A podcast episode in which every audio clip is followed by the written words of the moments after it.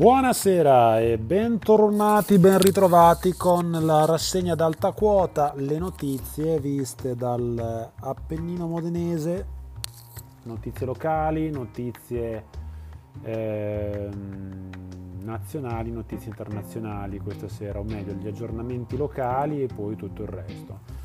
E come aggiornamenti locali vi dico che Modena, eh, il caso Modena ha avuto un simpatico risalto, nel senso che Repubblica, ma lo riporta Dagospia, io lo sto leggendo dal, dal sito dagospia.com, Ecco l'ennesima polemica inutile. A Modena, sei dosi del vaccino anti-Covid che non erano state somministrate perché chi era in lista non si era presentato in ospedale sono state date dagli operatori ai loro parenti.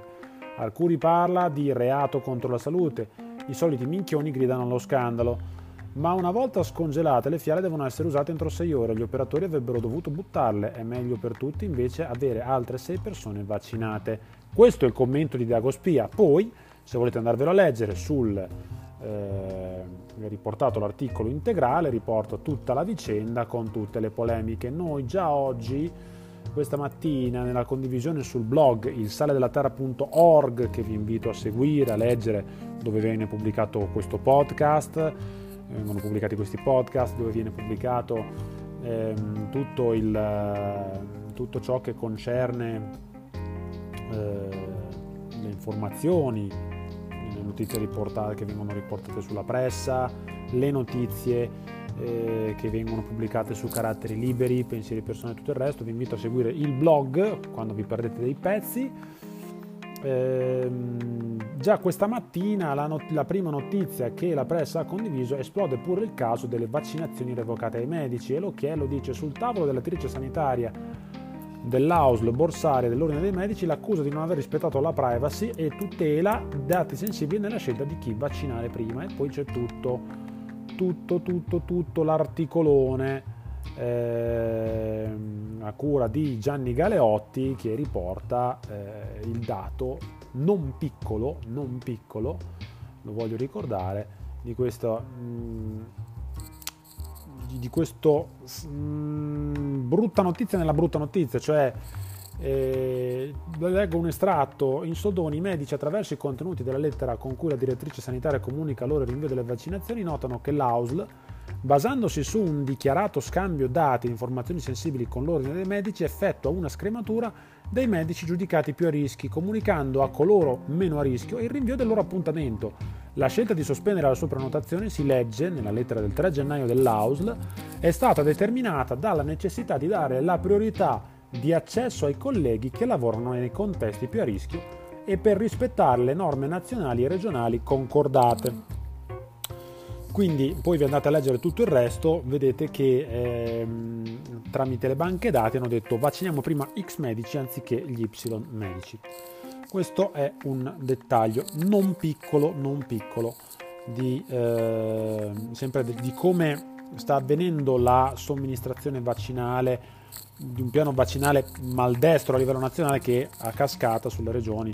Poi chiaramente su Repubblica vi andate a leggere, cioè su Repubblica, su Dagospia, vi potete leggere anche le, le dichiarazioni di Bonaccini, del Presidentissimo, tutte le altre cose a cascate e anche l'opposizione farlocca della regione Emilia-Romagna. Altri dettagli che probabilmente leggerete sui giornali di domani, ma non perché io sono un chiaro veggente, nemmeno sono profeta, ma semplicemente perché la pressa li riporta con una giornata di anticipo.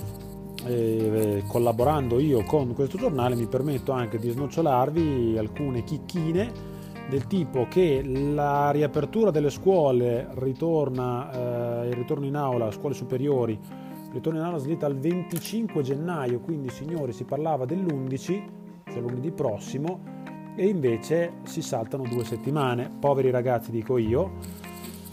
Alle 14.01, ma, ma probabilmente chi era sui social l'avrà già visto, ehm, Covid, Bonaccini conferma, Emilia Romagna torna a zona arancione. Bargi della Lega, imbarazzante che ancora una volta bar e ristoranti non sappiano se non con poche ore di anticipo, devono aprire o meno. E ehm, Bargi non a caso fa la critica perché è socio di un ehm, di un locale. Ora, non stiamo a tirare in ballo il conflitto di interessi, semplicemente sappiamo che è più sensibile di altri rispetto a determinate tematiche. Semmai, eh, giusta la sua critica, dove dice fino a pochi giorni fa il presidente Bonaccini assicurava ai cittadini emiliano-romagnoli che avrebbe fatto di tutto per garantire alla nostra regione la permanenza in zona gialla, ora ha cambiato idea? Questo giustamente è la cosa che si chiede, ma quello che si chiedono in realtà tutti, e mi chiedo anche io, dico, ma se siamo stati chiusi a Natale tutto il tempo, per quale diavolo di motivo finiamo sempre, rifiniamo chiusi? Cioè, hanno chiuso, ci hanno detto, adesso non, non voglio dare la colpa a Bonaccini, però eh, sua buona, della sua buona fede a un certo punto dubito anche. Ehm, ci hanno detto, chiudiamo adesso novembre per fare un Natale sereno poi Natale ce lo siamo fatti asserragliati in casa e anche adesso tipo chi vuole andare al pub chi vuole fare un giro la domenica chi vuole fare non può farlo perché eh, queste sono le situazioni di fatto cioè eh, ce ne dobbiamo, starci, dobbiamo starcene chiusi in casa andarci a prendere la colazione al bar eh, con l'asporto, prenderci un, un, caffè, un latte macchiato, un, un qualcosa con i brick come gli americani, per cosa poi? Per, eh, per consumarcelo in macchina, perché non possiamo consumarlo nel bar, davanti al bar, dentro il bar, dietro il bancone, nel bagno, da nessuna parte. Io comincio a pensare, ragazzi, che ma lo, lo penso già da un po', che ci stiano seriamente, seriamente, seriamente prendendo per i fondelli. Che altro aggiungere sulle notizie di oggi? Andiamoci a vedere il, eh, cosa riporta il, il, il, Sole 24 ore, fa il bollettino dell'epidemia. Coronavirus in Italia, altri 17.533 casi e 620 vittime.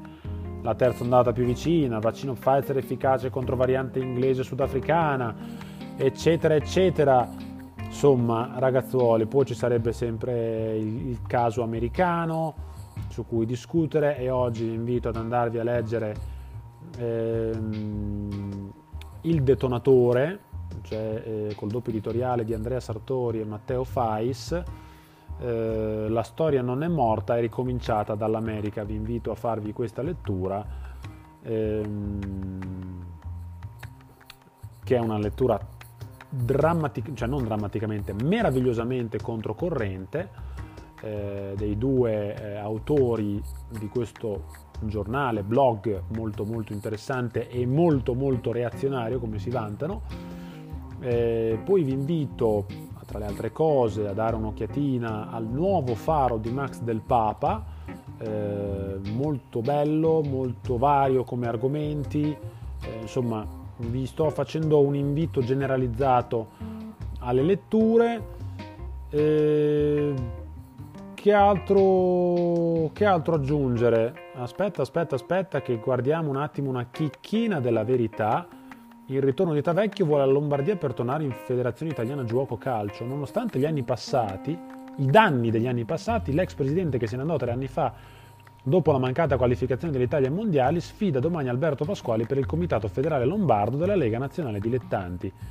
In ballo c'è la sfida del 22 febbraio quando Gravina sfiderà Cosimo Sibilla per la presidenza della Federcalcio.